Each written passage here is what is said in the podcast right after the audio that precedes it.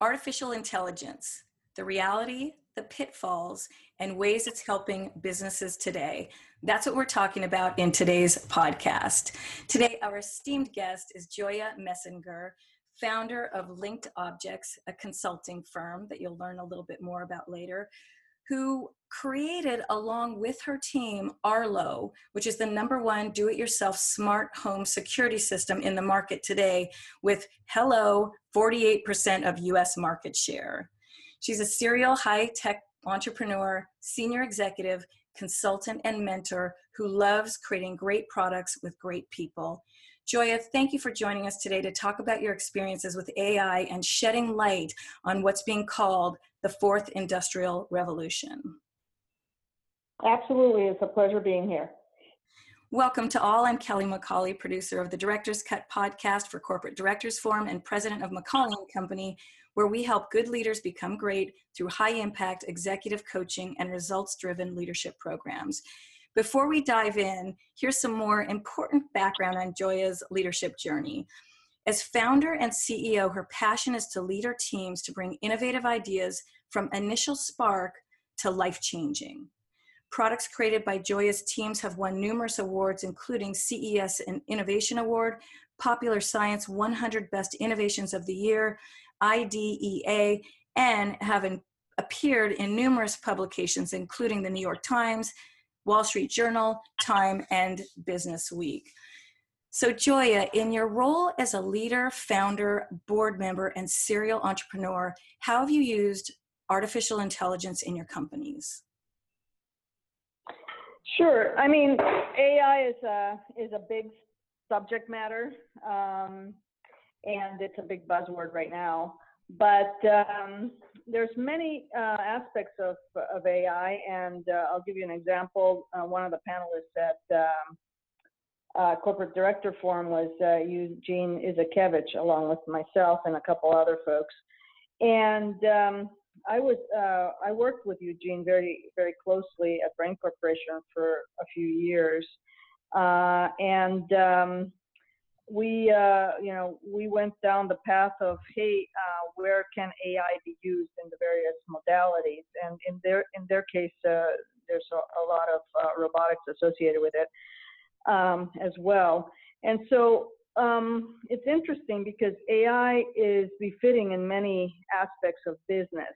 Uh, for example, in the case of robotics, we're looking at uh, where can robots be used? And robots typically will be used when there's um, an opportunity to um, disrupt a, a, very large workforce that is doing repetitive tasks. And similar to um, on factory, factory floors where um, uh, robots have been used for many, many years um, on assembly lines, now you're looking at robots potentially doing, um, being out in the open, if you will, uh, but also engaged in what uh, would be called um, dull, dangerous, um, dirty, and um, um uh, and dark tasks, if you will. so, so that's where robots would be used. Um, and uh, in the case of Brain Corporation, um, one of their first products uh, was or is a, a cleaning, a commercial cleaning robot. So that's a robot that um, um, instead of having a human push one of these very large uh, cleaning machines uh, down aisles at Vons or Costco, you will now have an autonomous uh, machine kind of cleaning the floors on their own. Um, and you'll start seeing robots appear in similar situations, not necessarily just cleaning robots, but you know, servicing robots, for example, bringing you um, um, food or or whatever it is that you may order for room service in a hotel, for example, or uh, picking lettuce, or um, or or picking other types of fruit, or or driving combines down a field. These are all um, repetitive tasks that are done kind of out in the open, uh, where robots uh, are going to be used more and more. And then AI in general, in other aspects, um, one good place where AI is, is being used is uh, essentially looking at massive amounts of data. Um, sometimes video data because it's so rich has the opportunity to be uh, to to have AI be used in, in a very appropriate fashion, making determinations as to whether something is seen or not seen in a in a particular frame, uh, or whether you know there's a, a massive attack happening um, on your network, for example. There are signatures, quote unquote, that are that are classic signatures that a computer can recognize much faster than humans can. And by looking at a, a ton of data, uh, the computer can learn what signatures to look for or preempt them. Um, and similar fashion in uh, in video security, it's it's uh, um, it's a world where we've seen a ton of video um, that essentially typically isn't really used or, or looked at by humans uh, until there's an event that happens, and then there's a post facto uh, evaluation of the video. Well, with AI, you can um, predict um, certain things that that could be happening on that video frame. So, I mean, I can go on and on about where AI can be used um, in in various fields, but these are some of the fields that I'm um, very comfortable and aware of. Yeah, I noticed in my research that Mastercard was using it to detect fraud on, you know, in various areas in their organization, especially, of course, with the credit cards. So, so tell us what are the most important things, pros and cons, to know about AI right now?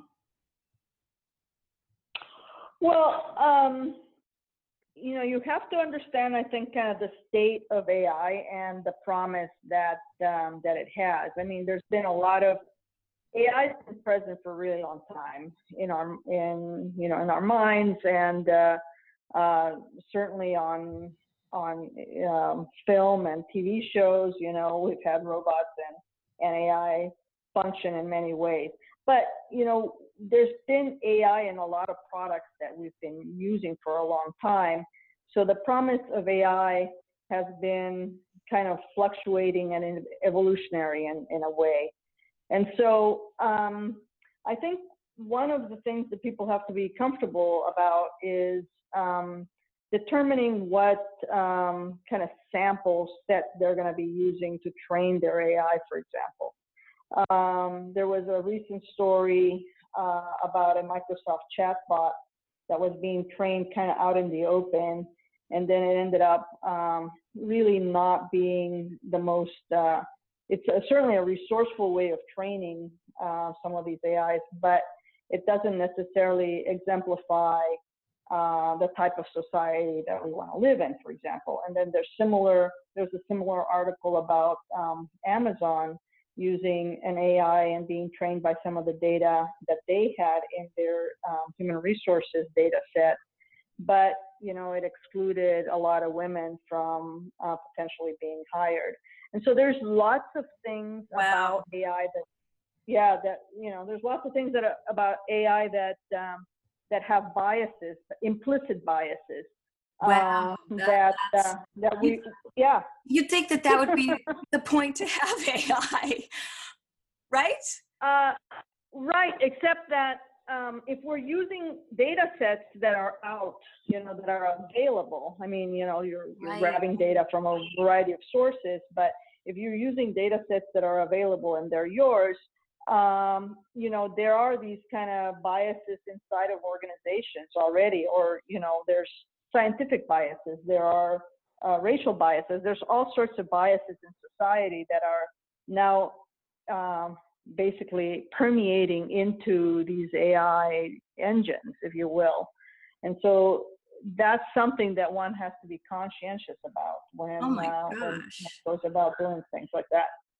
Well, so, well, by the way, the the Amazon uh, the Amazon AI was never really launched. It was inter- an internal program, um, and, and, you, can, you can find it up in the news here in the last couple of days. But um, so it was never something that was fully used, but it was, um, you know, it was thought to be some potential HR tool that could be used to re- really quickly scan candidates. But it turned out that you know it had its own internal biases. That is just a surprise and i'm thank you for sharing that because it never occurred to me that that could be the case i was at a conference this week it was the ceo summit for conscious capitalism and we did a program i co-facilitated with trudy bourgeois and cheryl rosner um, diversity equality and inclusion but the the, the buzz around the conference about AI was that, oh, it's a very feminine and it's a very, um, you know, has that quality to it. So, have you heard that talk? And if yes, could you weigh in on that? Um, I have not heard that talk. I mean, um, you know, there is there is certainly a um, a potential for creating unbiased data, but uh, but what we're doing is we're creating. Well, there are huge data sets. For example, you know, Netflix Amazon, Google, um, Facebook have enormous data sets, and um, and those data sets are created by you know essentially the the customers of uh, of these big companies, right? And so so essentially, if you have um, if you have mainly, let's say, you know, Amazon reviews or, or Netflix reviews or whatever, are are are certainly skewed potentially by um, you know by the customers that that give reviews and you know uh, we we know oftentimes that reviews skew negatively for example uh, and that they're written by you know particular demographics of people and so if you're by by nature those data sets are going to skew one way or another now you could use these skewing mechanisms to do that but then you know, then now you're starting to insert all sorts of stuff into your AI engine that may or may not be productive. So, right.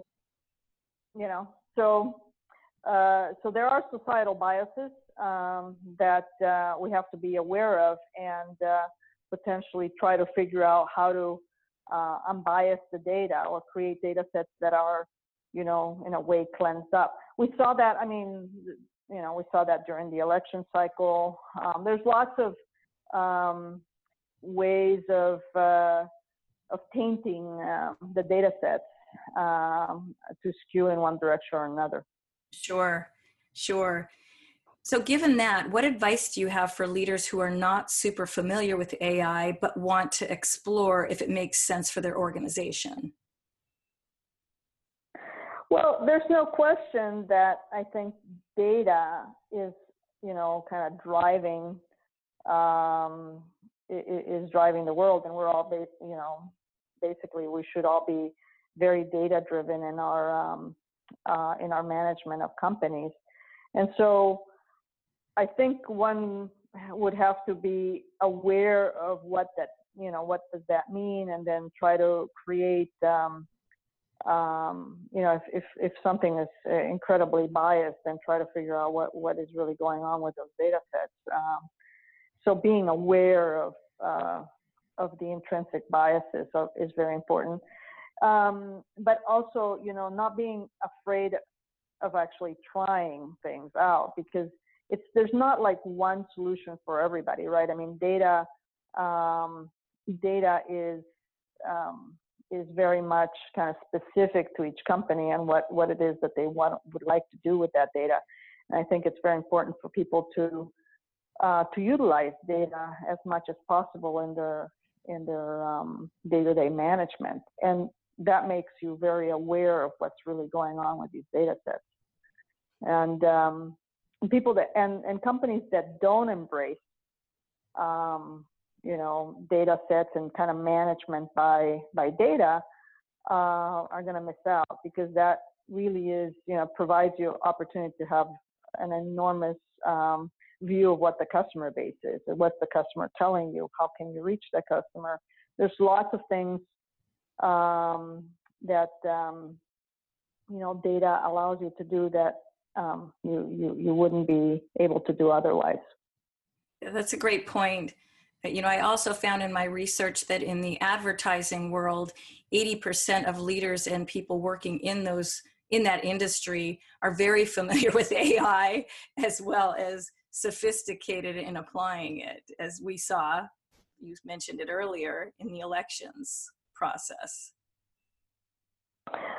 Absolutely. I mean, um, you know, what's interesting is that now, you know, there's probably uh, companies that know more about you than maybe even you know about yourself, right? I mean, so you may not remember, you know, where you lived uh, 15 years ago, but they, they remember, they know where you live and what products you were buying, and you know, um, so there's lots and lots of data that's being uh, provided by us as individuals, uh, as individual consumers, and that is being exploited in a variety of ways, whether we want it to or not. That that is really what's happening, um, and we're getting a lot of benefits from it as well. I mean, you know, um, for example, ratings uh, at uh, at Yelp or Amazon, they're really helping us make better decisions. And similarly with you know Netflix, will I like this movie? Would I not like this movie? You know, there's all that stuff that's kind of beneficial to us as consumers we also have to understand that you know that data is not is really coming from us so and and appropriately manipulated yeah it's kind of it's exciting and spooky at the same time as i listen and learn yeah yeah um you know before i used to think well there's just absolutely no way people are gonna give you know, information about their health care or information about their, you know, life experiences or whatever on Facebook. Well, nowadays, I mean, I see all sorts of stuff. I mean, like HIPAA, you know, the uh, um, the health um, act sure. that you know health that protects uh, consumer information. Right. Is you know there to protect your your you know healthcare medical information. Well, people go up on Facebook and say exactly what they have, what the doctor told them, what they're on, all this stuff. They're violating their own HIPAA, right? And then, well, you gads. so I promise you won't yeah, find that on Facebook for me. right. So yeah so and and and then you know what happens is you know that data is aggregated with more data from you and we can tell all sorts of stuff about you oh boy. So now on to one of my loves which is teams and creating cultures that allow people to show up and do their best. So you've got your consulting firm linked objects and you were founder and CEO of the company that created Arlo, plus other life changing award winning products throughout your 15 plus year mm-hmm. as in this role. So, what's your philosophy for building innovative and winning teams? Um, well, I don't think I have one specific philosophy. I kind of just kind of like a life philosophy, which is, um, you know, I certainly don't know everything. I always try to get people around me or put people around me that know a whole lot more than I do about specific subjects. So for me, it's about not being scared to hire the best around me and uh, um, and uh, you know I, I kind of certainly become a piece of that team, but I'm you know by no means um, things don't just rotate around me. So I that's what I try to do. I try to hire um, the best possible people that know about a subject matter way more than I do. So that's that. Then I try to have, um, you know, very uh, open discussions with folks, um, and I try to have fun. You know, I, I I see myself like, hey, can I go have uh, coffee with this person? would I be able to have dinner with them? You know, I tend to, when I hire folks, I tend to go, uh, you know, we go through the interview process, but then I also try to um, do something that's kind of different. You know, I go to lunch with them, I walk on the beach with them. I just try to get people, just try to understand and get to know people outside of the work environment. I love it. Well, that is definitely going to be a podcast for another day. So tune in.